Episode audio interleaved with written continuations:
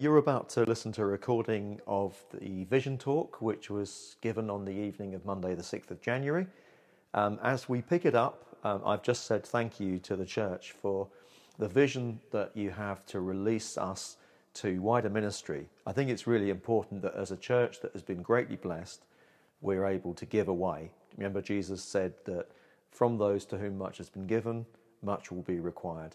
And so we're really excited about our opportunities to share the good things that God has given us at All Saints, and not just to put it out across our MMU, um, our local group of seven churches, but also through New Wine to be able to give it out nationally and even internationally. If you're interested in the ongoing ministry of New Wine, there are some copies of the Impact Review that shows how we've been able to bring a blessing to many places. Um, and the Impact Review is at the back of church. You can see some of what we've given. Um, in the last year, New Wine has grown to a network of 3,500 leaders in this country. We, operate now in 23 different nations worldwide, and uh, we're able to bless mission uh, at home and abroad as well in many ways. One really significant thing is the renewal of the local church for the hope of mission, but also um, the work amongst children and young people, where in the summer conferences, which now are about 23,000 people gathering, um, of those, there's about 7,000 children and young people. So we really are one of the most, if not the most significant event of its kind. So as we join the talk, um, I'm saying thank you for releasing Becky and myself to wider ministry, but also um, just celebrating how some of the other staff, particularly Martin and Fiona, are also involved. Martin is often involved in leading worship in the conferences. Uh, Fiona is uh, taking up a key role in leading uh, in Luminosity, which is the new youth work um, extension of our New Wine Youth in the summer conference, and is away this weekend for planning meetings for that. Um, and just, you know, so you get a feel for, for New Wine. It's basically churches like ourselves. In 2019, um, we had about 24,000 people gathered in Peterborough uh, for the first time that we'd met in Peterborough after 30 years at Shepton Mallet. We gave uh, nearly £189,000 away to charity. We had 552 toilets that were twinned. You don't want to see that little icon. I had to look at it carefully. Um, five what? Oh, five resource churches. We uh, gave money into five resource churches. We had 1,108 uh, local churches uh, represented at United. So, in other words, that summer conference, there were you know 1,100 churches were attending that conference. 202 free or discounted places were given away to urban network missionaries or international missionaries. 107 discipleship year students. We've got six of them, but there are a lot more around the country. Um, if we move on to the next lot, then, um, oh, there's a couple of things repeated there. There were 6,672 children and teenagers at the summer conference. Now, if you know anything about the youth work picture in this country, you'll see how significant that is. 120 charities and organizations were represented. We've given away uh, access to 300, um, uh, more than 300 of our talks and podcasts. We've got 3,500 church leaders in England involved in the New Wine Network, um, meeting in 75 network groups all over England and England is one of, of uh, just one of 23 countries that now has a new wine network. Of course, we have a lot of partners as well, a lot of places that don't have a new wine network, but are basically sister organizations. So um, I'd value your prayers tomorrow. So tomorrow morning, I'm going to a diocesan meeting uh, as a training incumbent. But tomorrow afternoon, I jump on a plane to Denmark and do um, tomorrow night and all day Wednesday training leaders from something called Dansk Oase, which is the Lutheran charismatic revival movement uh, in Denmark. Um, they're not new wine because they're not ecumenical. Um, so we, are ecumenical, but other than that, they're definitely part of us uh, and their leaders um, kind of journeying with us. So it's great to be able to, to invest from what God has blessed us here, to invest it out locally, through the network uh, in the, the MMU and through the diocese, and to invest it out nationally through New Wine and even internationally now as well. So important that we do this because we could pat ourselves on the back and say everything's all right here. Um, there's an African saying that if your neighbor's house is on fire, you have a problem. And so, although we could actually comfortably sort of look at what's going on here and say, well, we've got full services and we've got all the things that you'd expect a church to have, um, we're okay. What we need to do is we need to look more widely. And of course, that, that scripture about if we've been given much, then much is required of us really comes into play in that.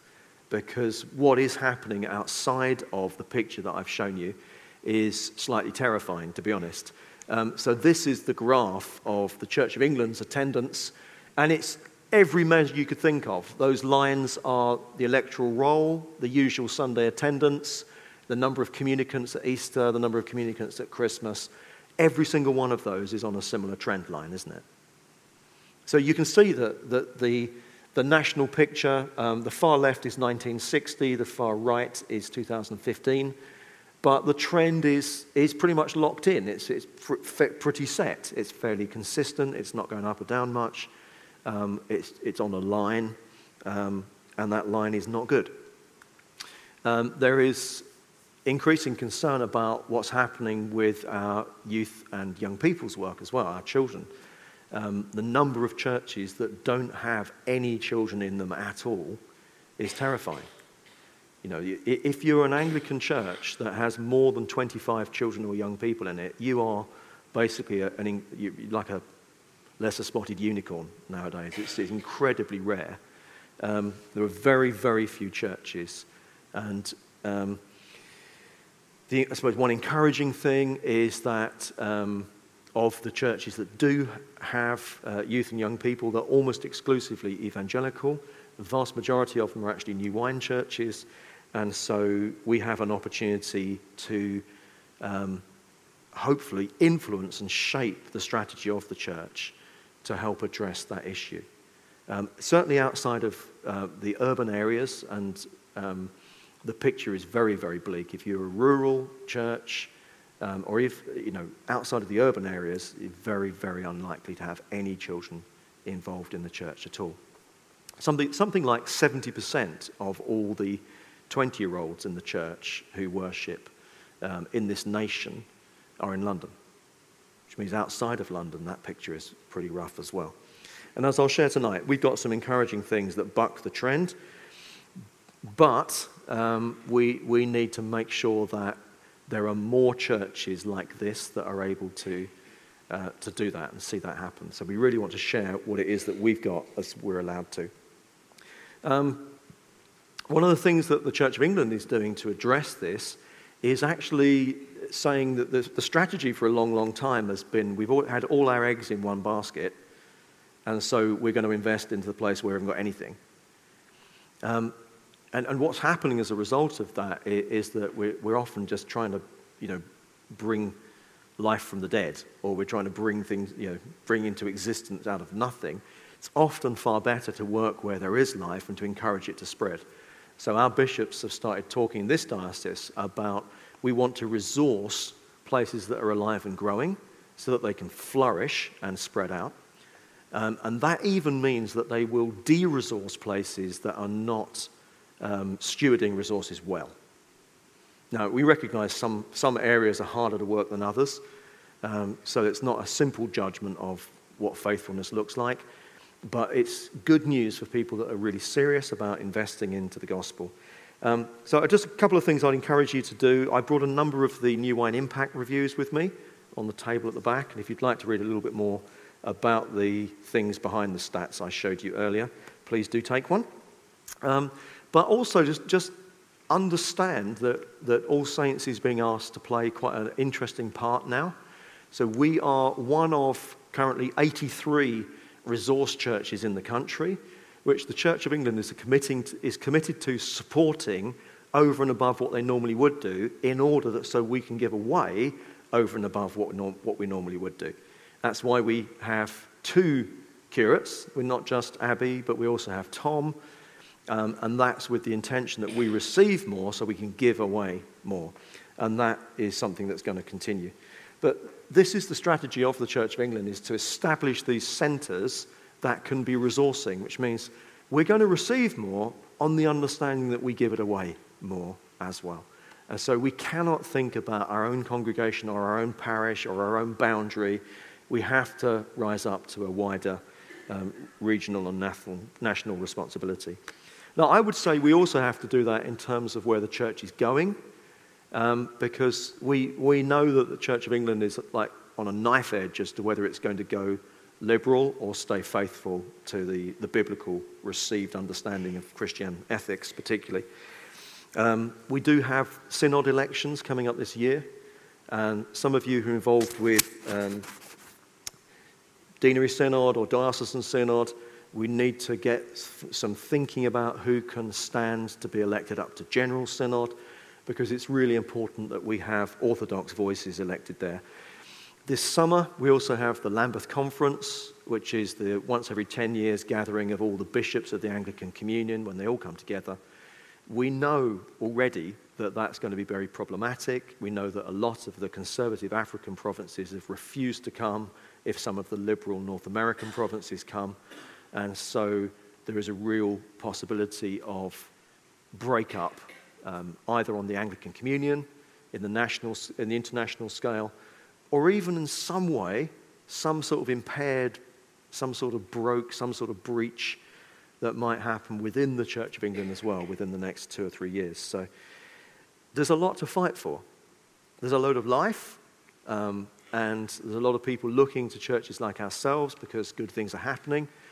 But we also have a wider responsibility to keep the church moored to the historical gospel. Um, which sounds all very discouraging in some ways, doesn't it? But what I've been really struck by is this sense that actually there's something new that's coming.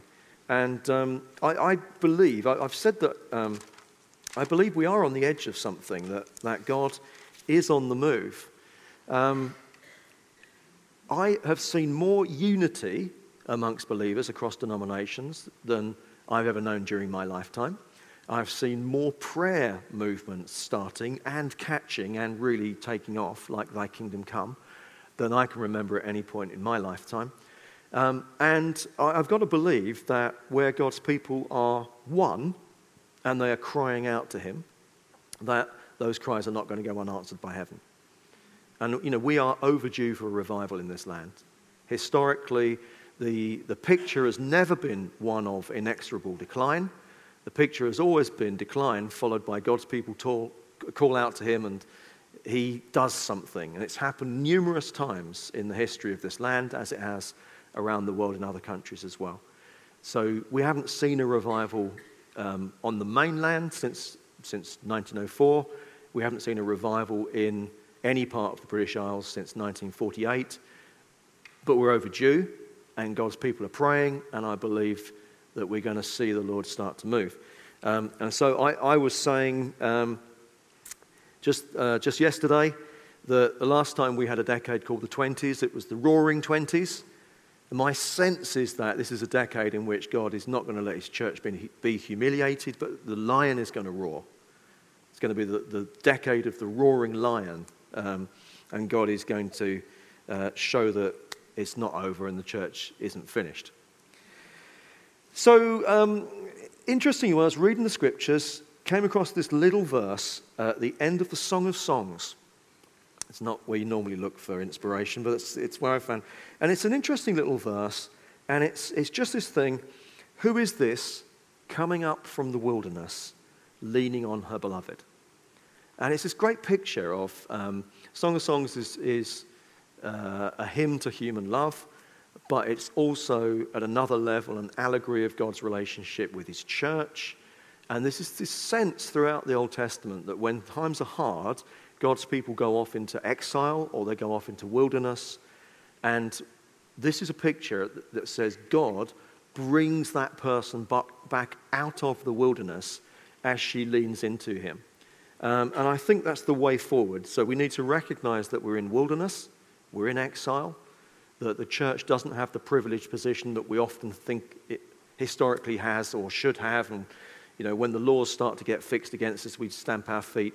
We need to recognize we're not in that place anymore. But the way to come out of the wilderness is to lean on the beloved, is intimacy and encounter. Um, I heard someone say it's interesting that through Scripture that the more, the more in exile God's people are, the more secular the culture around them, the more supernatural the story that gets told. And so when it, when, like when it gets darker, when it gets less Christian, the more supernatural the story suddenly becomes. And so we need to pray for that. So, what, what might that look like for us? Well, um, we were kicking some ideas around in the staff today, and, and um, Mark was talking a little bit about some of the vision for St Andrews, and I think he just captured something I wanted to share, which is that what God's calling us to do is to get the culture and the framework established now for what God is going to do next. And for each of us, that individual um, question is Lord, what should I be doing now so I can step into the thing I sense you calling me into then? Uh, so, this is what it might look like for us. So, into the roaring 20s. First thing I wanted to highlight tonight was the, the need for us, um, if we're going to play a bigger part and a, and a wider, have a wider influence, we need to work on raising up and releasing leaders, and that includes multiplying groups.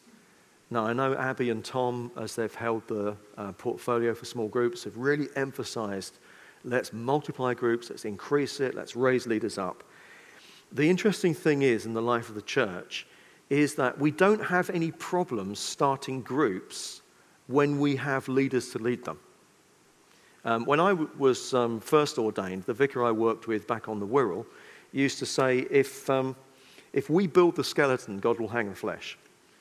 And it's absolutely true that if we, if we go onto the prayer net and say, look, we've got a couple of people who are willing to start a group there, we will have a group there. In other words, we're not lacking for people to attend groups, it's leadership that enables that to happen. And so we need to work really hard, I think, at identifying and raising up and encouraging and supporting leaders. And it might be some of you, you've been in groups for a while, uh, and perhaps God is giving you the nudge to say, look, I want to do something bigger, but in order to do something bigger, I need more people to lead the groups to put them into. Um, and that's like if we build the skeleton, God will hang the flesh and build the body on it.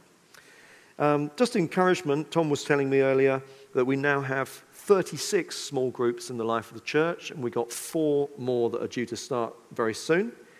Um, we're particularly looking to start groups in 1115, in the 1115 congregation.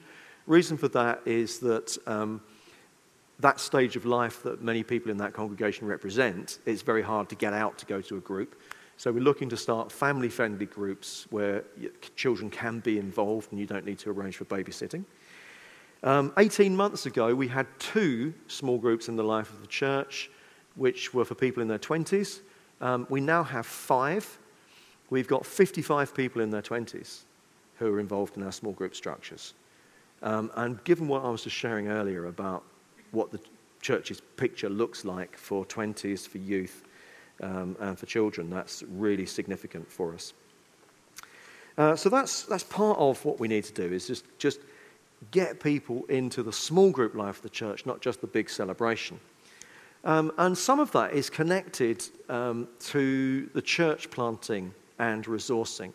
So we are really committed to um, not just bringing new churches into our, our network, but actually to helping and assisting each of them to flourish and potentially plant new ones. Now, obviously, um, the, the headlines for this year is this time last year, we were five. And in May, we added Malcolm and Chris in Highams Park, which I think at that stage we hadn't foreseen, that we didn't fall into place until quite close. Um, and at the end of this month, then Abby will take over responsibility for Holy Trinity, uh, South Woodford. Now, her last Sunday is going to be less than two weeks. So it's come up really quickly on us, that one. So Abby's last Sunday is Sunday the 19th. We're going to be having drinks after the evening service, which we'd love you to come and stay for so we can um, celebrate her and all that she's given in her brief 18 months with us. Um, and we also would love people to contribute towards a collection. She's not here tonight, so I can say it without fear. Um, but if you'd like to contribute towards a leaving gift for Abby and Simon, then um, come to the office. Now, we already know that there's uh, a number of people going with Abby and Simon, which is great. Um, we don't want anybody to ever leave the church, but we do want everybody in the church to be deployable and to be clear about where God is calling them. And so it's always a wrench when somebody moves on, but we want everybody to go, I'm in the place where I know God has put me here and there's a contribution I can make. And so we're, we're going to, with tearful eyes, rejoice when people go off to Barking Riverside or when people go off to Highams Park or St Andrews or St Sed's or Hainault and off to Holy Trinity Hermon Hill as well. Um, I think that's really important because, again, that's kingdom. And what we've got through this network, is this MMU, Minister Unit, is we've got the opportunity to stay as family even as we spread out. And that's the normal thing that you do, isn't it? As families grow, uh, they multiply, but they still keep that family connection. I wish I could announce Abby's replacement. We know exactly who it is, it's all agreed, but he hasn't had the chance to see the bishop yet. So um, we've got to follow due process. But hopefully, within two or three weeks, we should be able to announce. But I can definitely say that we know we have another curate coming in July to replace Abby, which again is a really significant sign because clearly we're fairly well resourced, but the diocese are giving us more because they know that we'll continue to give away. So it's all part of this resource church pipeline thing that the, um, I was talking about. Now, because we've got experience of um, resourcing, supporting, and trying to work out the complexity of being a big church that supports smaller churches, um, we're also going to be a, a, a training center, a new wine church planting hub. And um, that gives us the opportunity to share some of um, our journey with other churches as well. So it's another way that we can make a contribution is not just by giving money and people, but by sharing our gifts and skills. And um, about six o'clock tonight, I sent out an email to the, the 51 people in the diocese that are part of that, that network. I've had about 10 responses of people saying that they'd like to come and uh, come to an event in early February that we're going to run um, towards that sort of thing. So, um, next, evangelism and prayer. Uh, there's so much to celebrate here. Um, we're really excited about the ongoing uh, prayer life of the church and the way that's developed. And the more we've prayed about God sending a wave of salvation, the more we've seen. And I think, I, I didn't have the chance to do the count, but we've, we've baptized somewhere between 15 and 20 adults in the last six months. Um, and uh, we, just, we just see that as soon as we get people converted, if we can get them baptized within a couple of weeks or so, their testimonies are fresh and powerful. It's been so encouraging to hear them. Um, Gareth led a, another young lady to the Lord last night. Um, so we're seeing people coming to faith with increasing um, regularity. It's really encouraging, and um, we want to keep that up. But I think probably the challenge here is for us all to be involved in evangelism, not just for, be, for us to be a church that does evangelism and has evangelists. And um, the phrase that I, I, was thinking about earlier was that Gareth was saying to, to, me earlier, you know, we need to get evangelism being seen as part of discipleship. That actually, as we're growing in our discipleship, all of us are being equipped in evangelism rather than saying, I just don't do that, I leave that for other people. And I think the little phrase that sums it up is growing by going. So, the more that we can build on what we were saying in the autumn about being a sent people, the more we will grow spiritually in our own confidence in the gospel, but also in our ability uh, to share it. Um, so, we've got a good opportunity in a couple of weeks' time. So, on Saturday the 18th, we've got Simon Gilbo. Um, he is an amazing man. He has an incredible uh, story of being involved on the mission field in Burundi, uh, which we'll share on the prayer net in the next couple of days. Um, but he's going to come and share a little bit about uh, taking the good news out on the streets.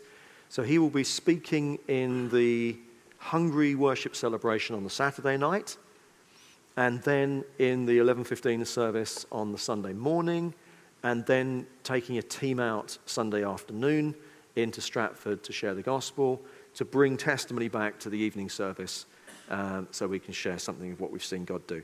And um, I would love to sort of think that maybe a few more of us might be interested in being involved in that rather than leaving it to what you might call the usual suspects. Um, because I think actually it is, we grow by going. So it's, it's all about growing by going. So I just encourage you to do that. And I would encourage you to keep, you know, wise men save souls. Keep praying for those who are in your life or in your relational world who don't know the Lord yet, because the Lord is on the move. The Lord is on the move, and it's a good opportunity for us to be praying for them, for the prodigals, and for others in our lives. Um, that leads us nicely into discipleship. Um, well, we, obviously, we've always had a strong emphasis as a teaching church on discipleship. We've got a number of courses that are starting on Wednesday nights. Um, they're all starting on Wednesdays, which means you do have to choose. Um, but equally, all of those courses are an option for, for somebody. You know, I think everybody would beneficially be engaged. The difference between the three courses, two of them starting on the 15th, which is um, the, the Living Word, which is uh, going deeper into exploring your faith through some video input and discussion. You, that might be uh, suitable for anybody, to be honest, but particularly for those who are exploring faith, haven't got there yet. Uh, we're also doing God with Us, which is the next installment of uh, WTC theology. So if you want to go deeper and do some theological thinking, then the God with Us course.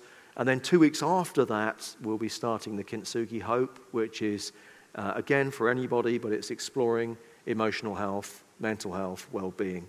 Um, and um, because they're all happening on the same night, they're going to have shared hospitality. So you all come at 7.30, and then um, after a suitable time of uh, sharing some drinks and fellowship together, you then separate out to the different uh, courses that are running on the, on the Wednesday night. Discipleship um, is not just about growing in your relationship with the Lord and your knowledge, but it's also about being shaped as a person in how we live and serve together. Um, and that includes hospitality. So, Sunday the 26th, uh, which is the end of this month, is Hospitality Sunday. Um, we put the boards up yesterday, but there were so many notices you might have missed it.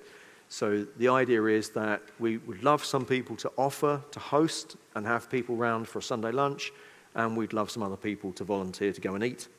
Um, I know which category I'm in. So um, uh, do have a look at the boards at the back, and we hopefully get similar numbers of offers that we can match up. Um, we did a real initiative in Welcome in the last year, just to say thank you to Sarah Schroeder and to Tom, who've been um, part of setting that up, and now it's multiplied out to the other services. So thank you for all those who are involved across the services.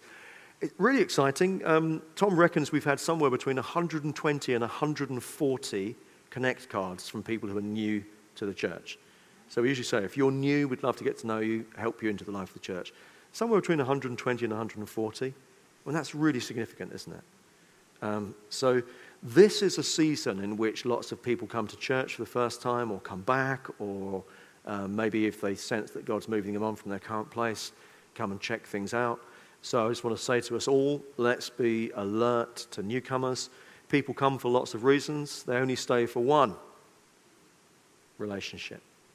So even if you love the worship, you love the preaching, you love the programs, if you can't connect and find friendship, it's really hard. And so helping people into the life of the church is really important if we can do that.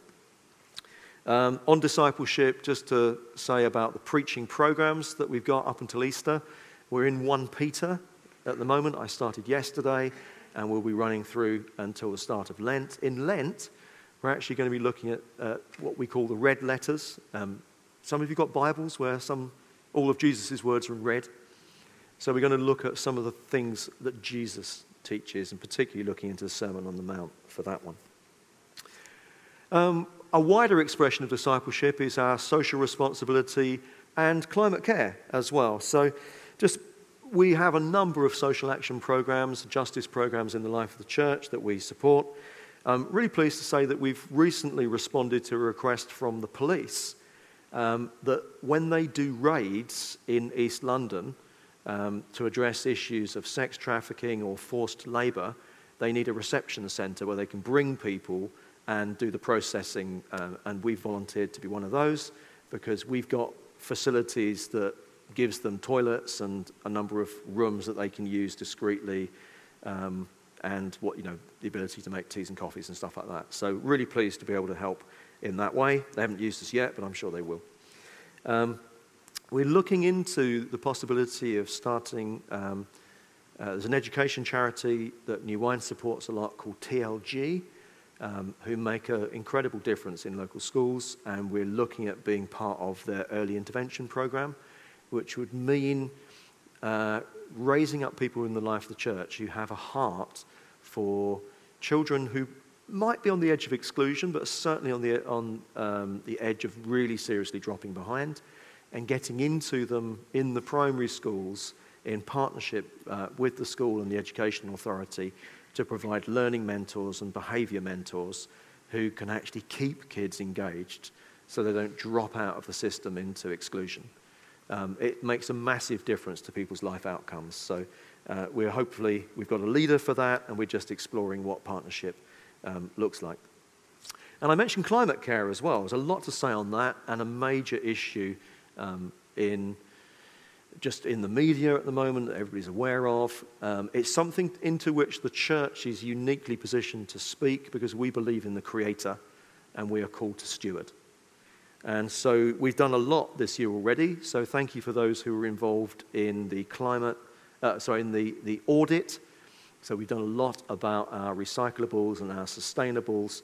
Um, we do continue to encourage people to bring their keep cups rather than use cups. Everything we have can, can be recycled, but if you use the bins properly. We did have a car free Sunday where, where we said if you can walk, please do. Try and walk for that Sunday um, if it's within range. Um, and then just little things like the Toy and Gift Sunday, which historically has been when we've come up with new and uh, unwrapped gifts and we give them. We, we found that there's actually quite a lot of waste there because we, we ended up with so many toys that we almost couldn't give them away because the projects didn't need that much or they didn't need those things. So this year we shifted over to making that a financial offering in the main. Um, and again, part of the driver for that is to be efficient, um, uh, to, to not invest in waste in any way, not contribute towards that. Um, so I think that's, that's really good. Uh, all the Kingdom Coffee stuff that we use is all fair trade, and we're seeking fair trade accreditation we would like somebody to volunteer to be a fair trade rep. So um, we're pushing ahead on those things, but if you've got a passion for that sort of issue, for fair trade and justice, then um, do have a word with the office because we'd like a point of contact. I don't think it would be a demanding job, but it would be important that we get somebody in that role. Uh, on the prayer net tonight, uh, you'll have seen, and there are flyers at the back, but Friday week, we've got a swap event for the ladies. And the idea is rather than buying new clothes, that there might be a case of bring along nearly new clothes that you are happy to give away, and then you just swap them around. And then you get to refresh your wardrobe without spending money or causing more um, fabrics to be cut. Um, the diocese are doing some events the next day at St Mary's Wanstead, which we'll put on the prayer net.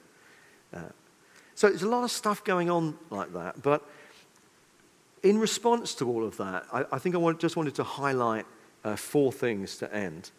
Um, the first is that we, we need to be reshaped as a church. And the, the first thing is we keep on talking about what the church is going to do. Actually, ultimately, it's individually what we each are going to do. So it's, it's personal discipleship is the key to all of this. So my, my um, cry to you throughout all of this is for each of us to think, I'm part of that, but what is my particular part of that? So, where do I fit into that? How, what part can I play? Um, it's not what a great church, aren't they all doing wonderful things? It's not even what a great church, aren't we all doing wonderful things? It's we could do wonderful things if we all do our little bit. Um, and we need to know what our little bit looks like for ourselves. And I do think that, the, that um, I come back to that scripture again from the Song of Songs. You know, who is this who is coming out of the wilderness leaning on her beloved? it, it is, this is a season where God is calling us to a closer walk with Him, to, to know the intimacy of leaning on the beloved. That's the only way out of the wilderness, out of the exile experience. That's where um, our history tells us that revivals start with people on their knees. Yeah, so that, that's where we've been called back. It's about us personally. Second thing is, we're going to do a bit of a review of our service patterns. Um, PCC and I have, have, spoken about this. It's nearly 20 years since we had any change in the structure of services that we do at All Saints. Obviously, most of the services have developed a bit, but I became aware during the autumn of a, a number of things that people were saying in different, uh, op, um, in different congregations. And thought, well, we probably need to, rather than just kind of kick that into the long grass and say, no, no, no, this is definitely the best thing, we found it out 20 years ago, to ask ourselves, is it still the best thing? Is it still the best way of doing stuff? Um, I suspect it's going to be tweaks rather than root and branch upheaval. But what we want to do is we want to say to the congregation, what, what works? We noticed the 930 congregation um, that we've had a couple of slightly different 930 congregation um, services where we had the uniformed organization, uh, organizations in for a parade, um, or when we had a baptism service with one of the families at, at 9.30, we noticed a number of younger families starting to come to 9.30 because the timing and perhaps the format works better for them.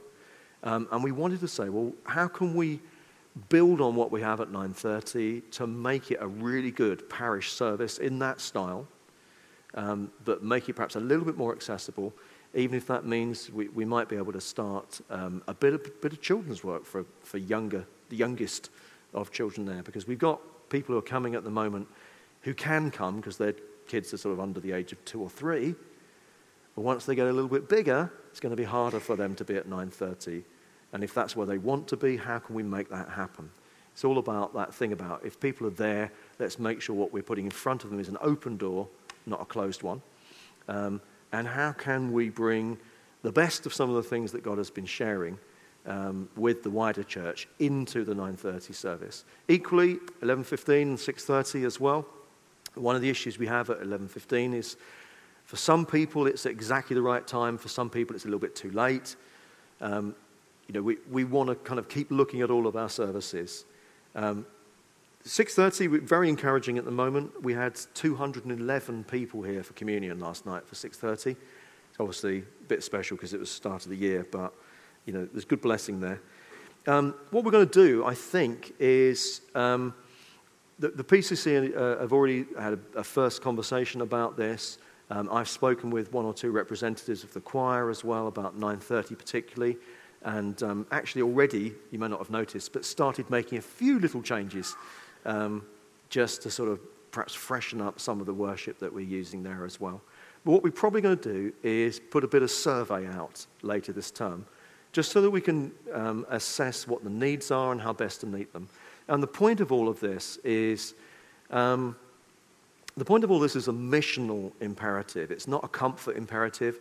It's not, you know, just give the people what they want. It's a, you know, a democracy. People want this, so we have to, you know. It's actually what works best to help people engage with the Lord and to lower the bar for people who want to come into the church that are being drawn by God and need to be here uh, so they can hear. Uh, so that's service pattern. Um, we do have some staff team changes. Now, we've got some temporary issues. So, one I would particularly love you to pray for Taron. Um, Taron started working with us uh, in the middle of last year, doing a great work with our social media. Um, he's got a major operation at the end of the month where he's basically having his left foot broken and reset to try and help his foot, his knee, his back, uh, and some of the um, you know, physical problems that he has. So do pray for him. He, he reckons he'll be out of action for four weeks. Um, yeah. Taron basically runs on prayer and Coke. It's, you know, um, Coca Cola. I mean, say that, say that quickly, yeah, so, just so you know. Um, and he is absolutely amazing, but um, we're aware it's going to impact him really, really badly, and it will impact us.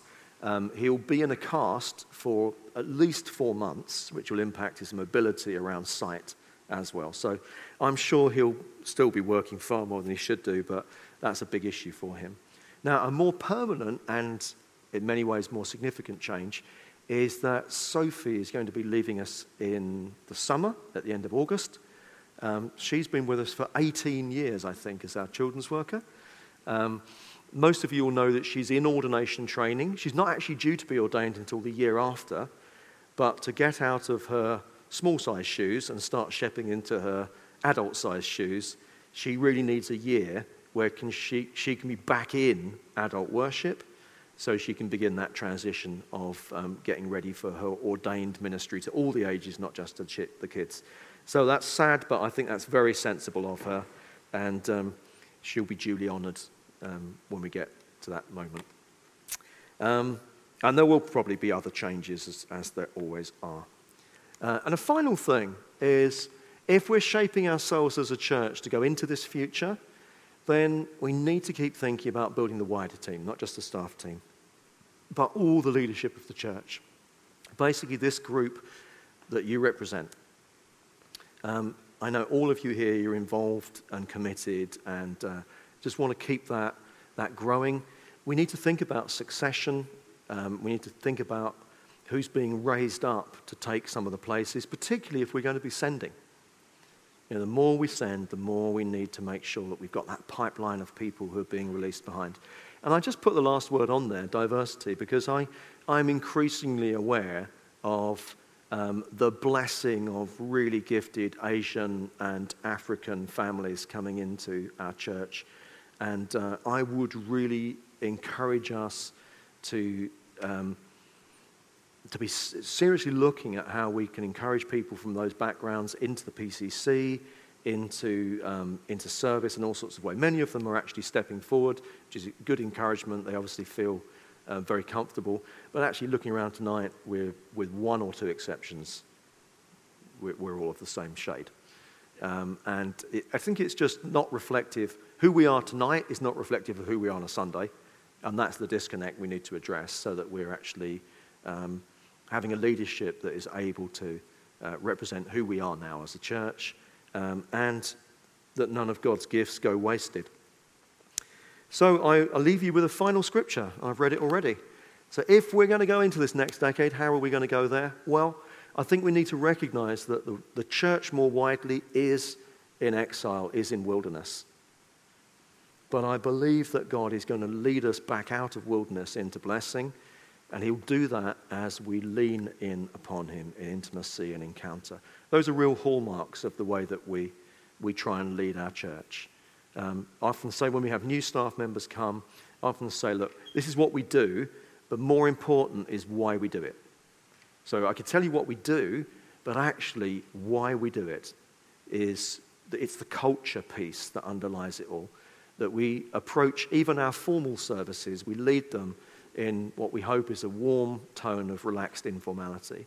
Because what we want to see is whatever spiritual style people have, whatever the service pattern looks like, what we want to see is all of those services are about people encountering the Lord. It's about intimacy.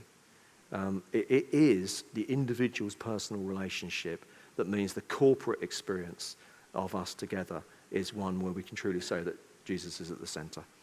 Uh, and I, I believe that that's actually the, the stepping stone into some of the great things that God has for us.